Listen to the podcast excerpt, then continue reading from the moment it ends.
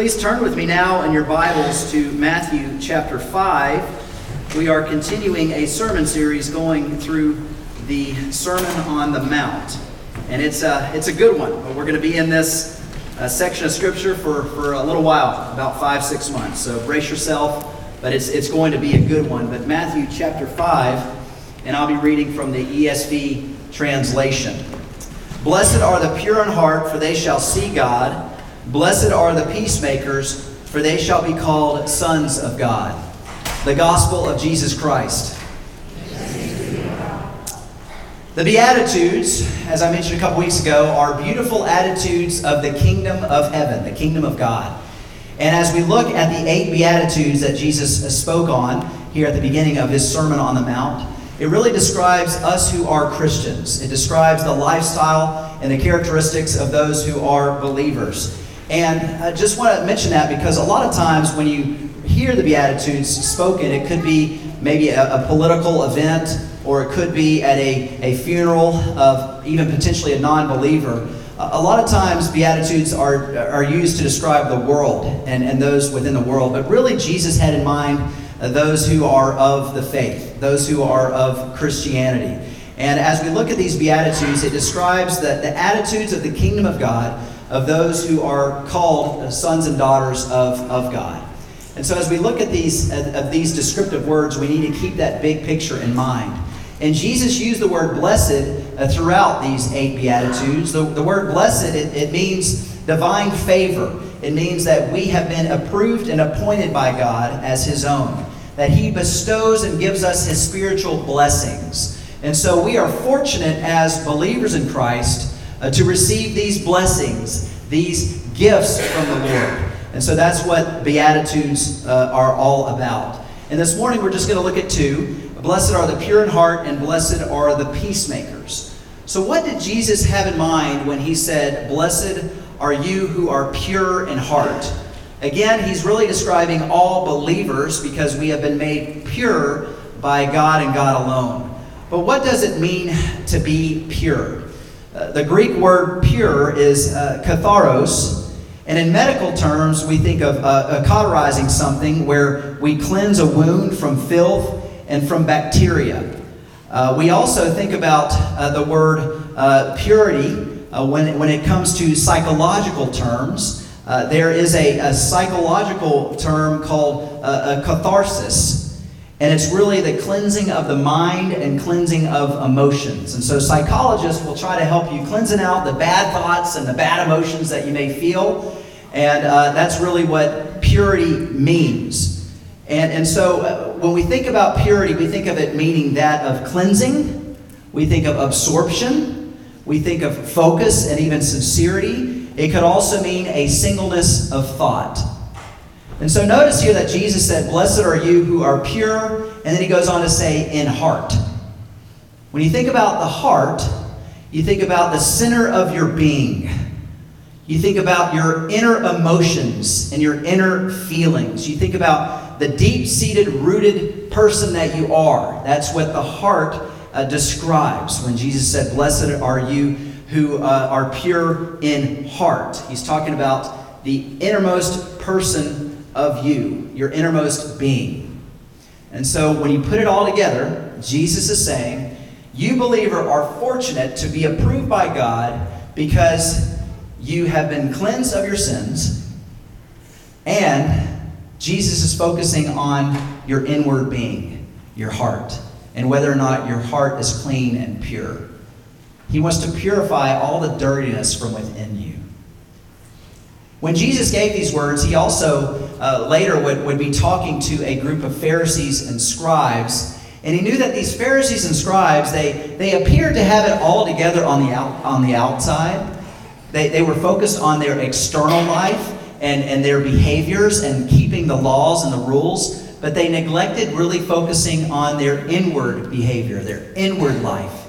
And this is what he said to them in Matthew 23. He said, Woe to you, scribes and Pharisees, hypocrites, for you clean the outside of the cup and the plate, but inside they are full of greed and self indulgence. You blind Pharisee, first clean the inside of the cup and the plate, that the outside also may be clean. Woe to you, scribes and Pharisees, hypocrites, for you are like whitewashed tombs, which outwardly appear beautiful, but within are full of dead people's bones and all uncleanness. So you also outwardly appear righteous to others, but within you are full of hypocrisy and lawlessness. When Jesus spoke these stern and hard words to the Pharisees and the scribes, he's essentially calling them out, saying, You've spent all of your time and efforts focusing on your outward appearance and how you look and how you portray yourself to others, that you haven't spent any moment, any time dealing with your inward thoughts and feelings and your beliefs. He said, Woe to you, meaning I'm calling you out for not focusing on your inward purity, but you've been focusing most on your outward purity. What, what he's saying here is Jesus ultimately came to the world to, to purify us and clean out the, our dirty hearts. That's why he came. And he cares more about what goes on in the dark than he necessarily does what goes on in the light. He really cares about what we do in secret. He cares about who we are behind closed doors. And he wants us to be consistent with who we are in secret and who we are in public.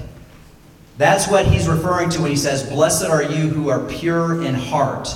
He's, he's saying, Blessed are you who really focus on your heart and your feelings and your emotions and, and your faith and need, and not just focused on your external uh, belief and lifestyle. So, the question I have for each one of us this morning is what does it mean for us to be pure in heart? What does that look like, and, and what does that mean?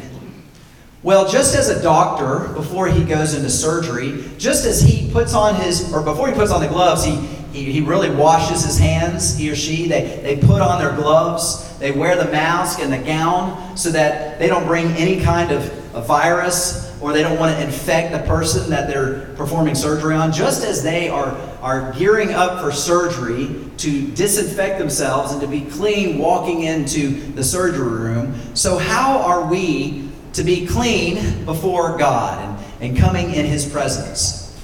Well, there's a couple things that I'd like to say, but as, as I think about what Jesus said, he was actually quoting uh, from Psalm 24. He said, Who shall ascend the hill of the Lord, and who shall stand in his holy place? He who has clean hands and a pure heart, who does not lift up his soul to what is false, and does not swear deceitfully. He will receive blessing from the Lord and righteousness from the God of his salvation. Such is the generation of those who seek him, who seek the face of Jacob. When Jesus spoke this beatitude, talking about the pure in heart, he is directly quoting from Psalm 24. And he's saying, as we approach God Almighty, we are to approach him with clean hands and a pure heart. So the question I have is, how do we do that? Well, the thing we have to understand is we can't do it. Only God is the one who makes us holy. Only God is the one who can change our hearts. Only God is the one who gives us a new heart. He's the one who gives us a new nature. He even gives us a new name when He adopts us into His family. Only God is the one who can completely clean out the filth and the dirt in our lives. He is the one who purifies us. As I think about this concept, I think about water and how water is purified. There's like seven steps from where the water comes from the lake and into our homes before we drink a glass of water. It goes through all these treatment plans and all these treatment facilities, and, uh, and there's different chemicals placed in it. There's a process for water to be purified. In the same way, once we've been made pure, there still lies in us a responsibility uh, to continue to seek purity before God. We are to continue to seek purity.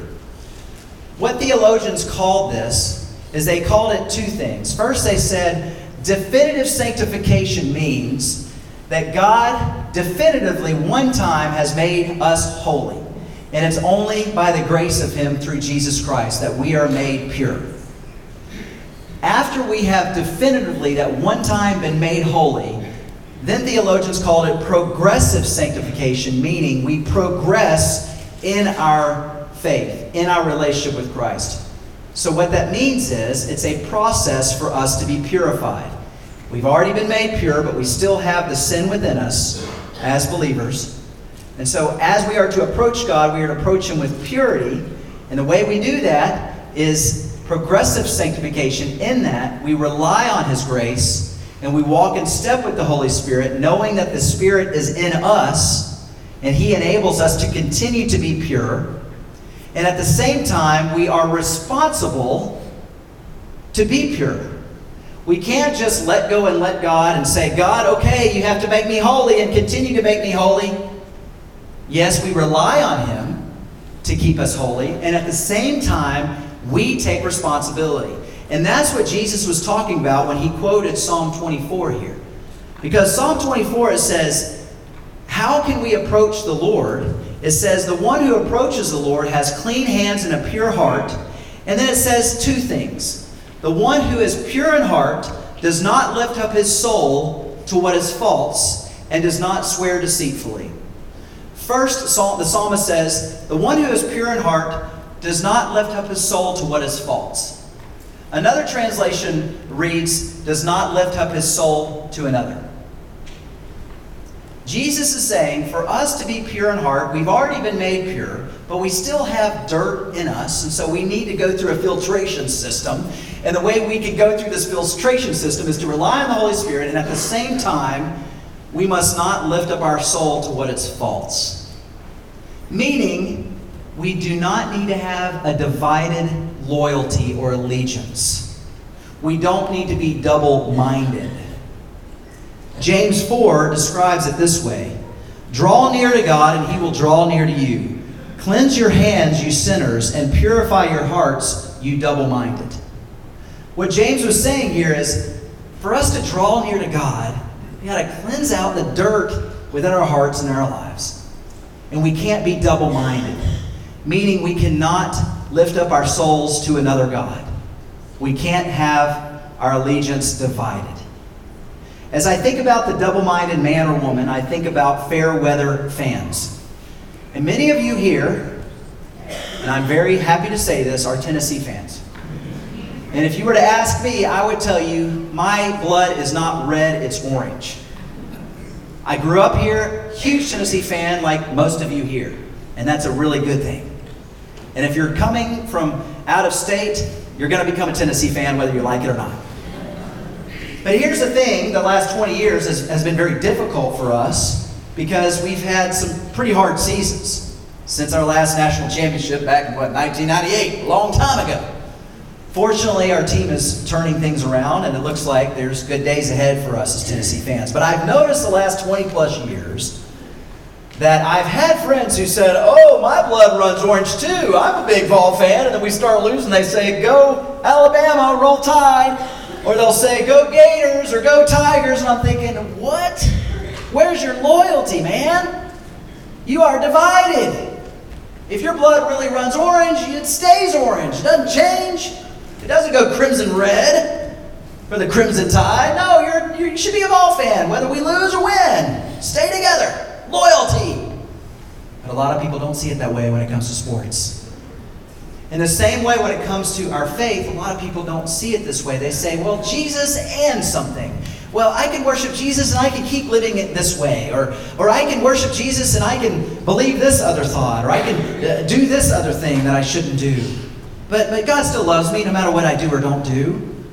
When you, when you live that way, you're double minded. And Jesus is saying, Those who are pure in heart do not lift up their soul to another. They are not double minded.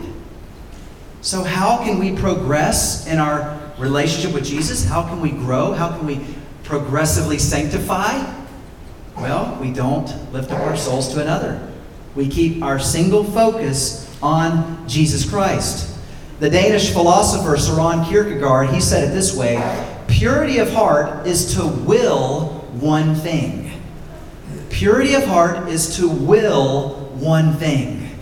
What is the one thing that we should be single minded in our focus? Jesus. He's it. We don't need to divide our loyalty. We need to keep our loyalty to Him. And I love what St. Patrick said about this. He said, Christ with me, Christ before me, Christ behind me, Christ in me, Christ beneath me, Christ above me, Christ on my right, Christ on my left, Christ when I sit down, when I lie down, Christ when I arise, Christ in the heart of every man who thinks of me, Christ in the mouth of everyone who speaks of me, Christ in every eye that sees me, and Christ in every ear that hears me. It doesn't get clearer than that. Christ, Christ, Christ. He should be our single focus. So if we want to be pure in heart and continue to be pure in heart, one, we rely on the grace of God because we can't make ourselves pure. And at the same time, we are not to lift up our souls to another, but we are to keep our focus solely on Jesus Christ. Psalm 24 went on to say, He who has clean hands and a pure heart first does not lift up his soul to what is false, but also does not swear deceitfully. To swear deceitfully, it means that there, there's deception, there's falsehood. So, what Jesus is saying here is to be pure in heart, we don't need to lie. We don't need to be hypocrites. We don't need to say one thing and do another. We need to be consistent with our words and our actions. Our words must, or our actions must, must be consistent with what we say. So, again, this goes back to what do you do when you're in secret, when nobody else is looking? What are you thinking about? And Jesus is saying, do not swear deceitfully, do not be hypocritical, but instead be honest, be consistent in your walk with Him.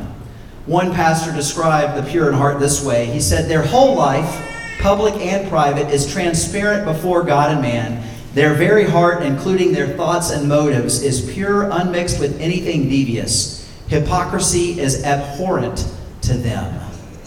And so, again, a pure in heart uh, does not swear deceitfully, is not hypocritical, so, as we are pure in heart, as we have clean hands and get rid of the filth, and we need to do that every day, by the way, because we sin every day. We get rid of the filth uh, from among us. As we do those things, Jesus says that blessed are you who are pure in heart, for you will see God.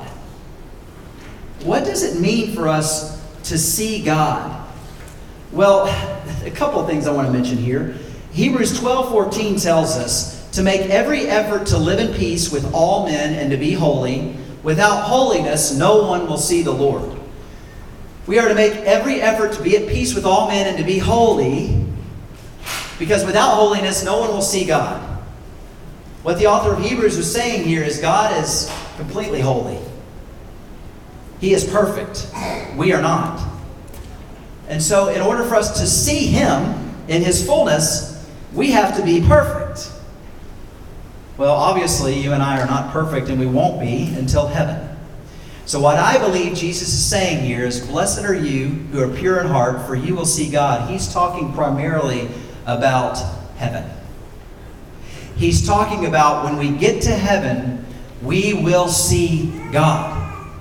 We will see God. Uh, theologians, they, they call this the, uh, the beatific vision. It's the, the beautiful sight more than any other that will flood the human soul with utter blessedness. When we go to heaven and we see every remnant of, remnant of sin removed from us, we will then be equipped to see the Lord face to face.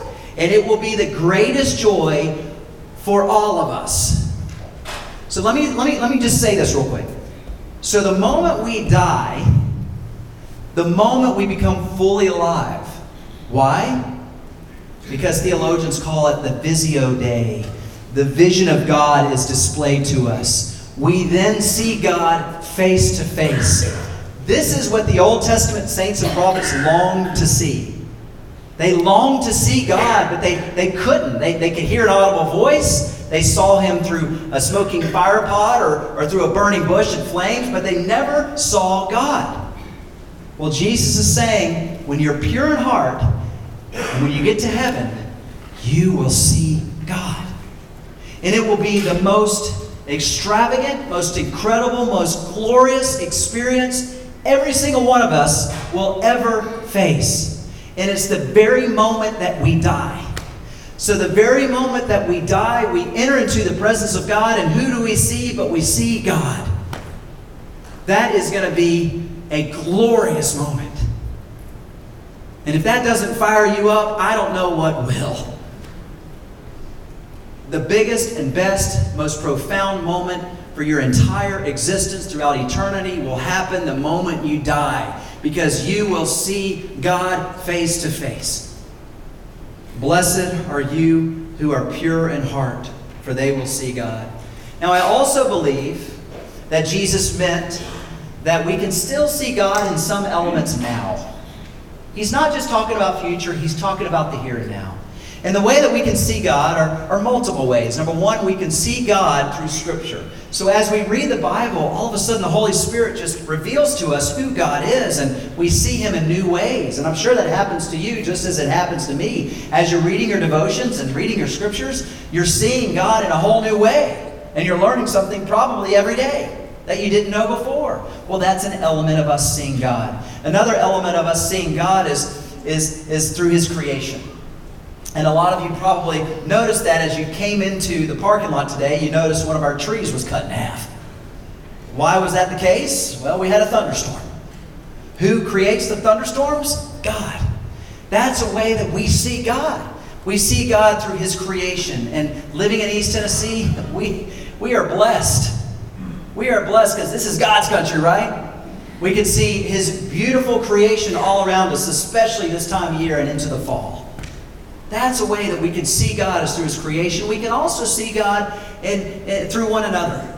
And as we grow in our, our, our, our faith, as we grow in our relationship with Christ, we can see God at work in that way. But again, Jesus is primarily focused on the end. When we get to heaven, and that incredible moment, the Visio Dei, the vision of God is displayed for us in His fullness. So again, blessed are the pure in heart, for they will see God.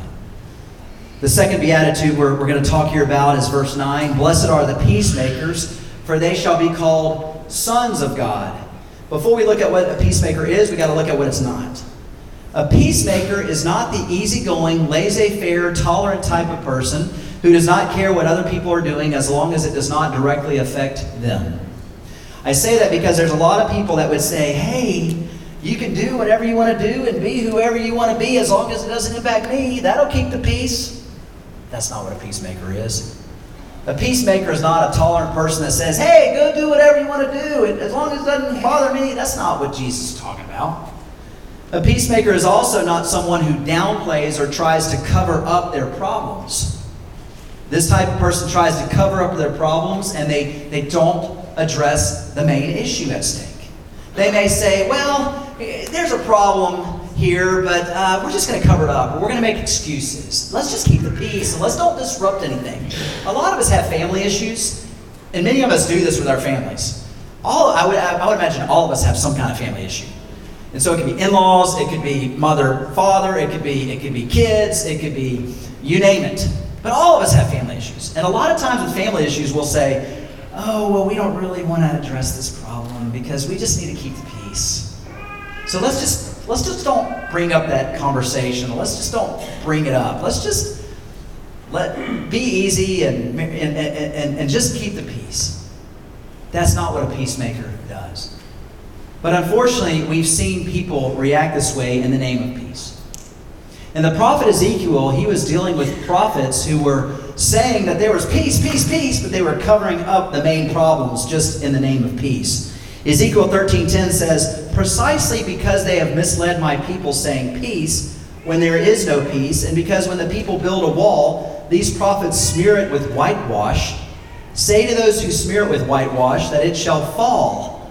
There will be a deluge of rain, and you, O great hailstones, will fall, and a stormy wind break out. And when the wall falls, will it not be said to you, Where is the coating with which you smeared it?" What the prophet Ezekiel is saying here is he's saying that these prophets were covering up problems. And they were saying, oh, we don't need to deal with this problem because we want to be at peace with everyone. So let's just, just cover it up. And they're saying that they were putting putty over cracks. They were putting this putty over cracks. And they were, they were saying, hey, we'll just, we'll just cover up the problem and make sure that nobody sees the problem. And so let's just be at peace. But when the rain came, the whitewash would go off, go away, the putty would go away, and you would see these glaring cracks. And the prophet said, the prophet Ezekiel saying, these prophets are saying there's peace when there's no peace. They're just trying to cover things up. A peacemaker does not try to cover things up. So, what does a peacemaker do? A peacemaker addresses problems head on in the name of peace. They do it peacefully. They confront issues peacefully. They don't try to cover it up. They don't downplay it. They don't say, ah, let's just be at peace, everybody. But they address the issue head on because they're peacemakers. They actively make peace. They try to find common ground if there is common ground, but they don't just let things slide. That's what a peacemaker does. The word peace is shalom. It conveys the whole idea of wholeness, the overall well being of someone. And again, maker Im- implies that we're active, we're actively sourcing peace, we're making peace. And so a peacemaker is someone who has the peace of Christ that rules their hearts, and at the same time, they want to go and tell others about the peace of Jesus Christ. They want to tell others how they can experience true peace on this side of heaven. D.L. Moody, he, he walked down a Chicago street one day and he saw a man leaning against a lamppost. And the evangelist, he gently put his hand on the man's shoulder and he asked him if he was a Christian. And the fellow raised his fist angrily and he, and he said, Mind your own business, sir. And D.L. Moody said, I'm sorry I've offended you, but to be very frank, this is my business. He's saying, I'm minding my business because I want you to know about Jesus because he's the Prince of Peace. And until you find Jesus, until he changes your heart, you will never have peace. You know, my friends, we're living in a time where it is a great division. We're living in cultural division. It's chaos. It's crazy. So, what does Jesus call us to do? Who does Jesus call us to be? He, he calls us to be peacemakers. And the way we do it is we tell others about the Prince of Peace. Because until they find the Prince of Peace, they're going to be lost. They're going to be confused. There's going to be chaos in this country and in this world. No wonder there's so much division. It's because people don't have peace in their lives. They don't have Christ. And for those of us who have Christ in our lives, who have the peace of Christ in our lives, we are to go and tell others about this great Prince of Peace. And when they understand who the Prince of Peace is, their lives will be dramatically changed. And so, again, we are to make peace with those who we disagree with. And even those who are of different denominations. I would encourage you, instead of spending so much time just majoring on the minors and, and going into debates, I think there's a time and place for that, and we do need to have great theological discussions with our Baptist friends and, and, and our non denominational friends. We need to have those conversations, absolutely. And at the same time, we need to keep the main thing the main thing and say, okay, where can we meet on common ground and how can we serve this community together? You know, I have some really good friends right now in our Knox County Church network of pastors. There's a, a great, my great friend John Mark, uh, John Mark Harrison. He's over at First Baptist Concord, senior pastor. I was with him the other day, and we were joking because he said, hey, we were doing a, a, a little podcast, and he said, hey, hey, Seth, you want to go do the podcast in the baptismal font? And I said, No, I don't want to be dunked in the conversation. Let's just sprinkle me in the conversation. you know, we were joking about the mode of baptism because here in the Presbyterian Church, we pour and we sprinkle on heads, and at the Baptist Church, they dunk. You know, we, we laughed about it. We could find common ground by laughing about it. We say, you know what? It's an important discussion we can have, but we can agree to disagree on this matter. But at the same time, how can we love one another and how can we serve this city and even the town of Farragut together? And by God's grace, we're able to do that. So, again, even when it comes to different denominations, I would encourage you be peacemakers. Find common ground. Have those conversations at times, but as you have those times of disagreement, be at peace. And especially with non believers, Romans 12 tells us if it is possible, as far as it depends upon you, live at peace with everyone. There are times where we just have to say, you know what, we're going to have to agree to disagree here. And there's going to be times where we have to do that. But as we have those hard conversations with people that completely disagree with us, we still need to be peaceful in our conversation. We don't need to be arrogant. We don't need to be rude. We don't need to be jerks. We don't need to be mean. But instead, we be peaceful. We be peaceful. And as we make peace, Jesus says, we will be called sons of God.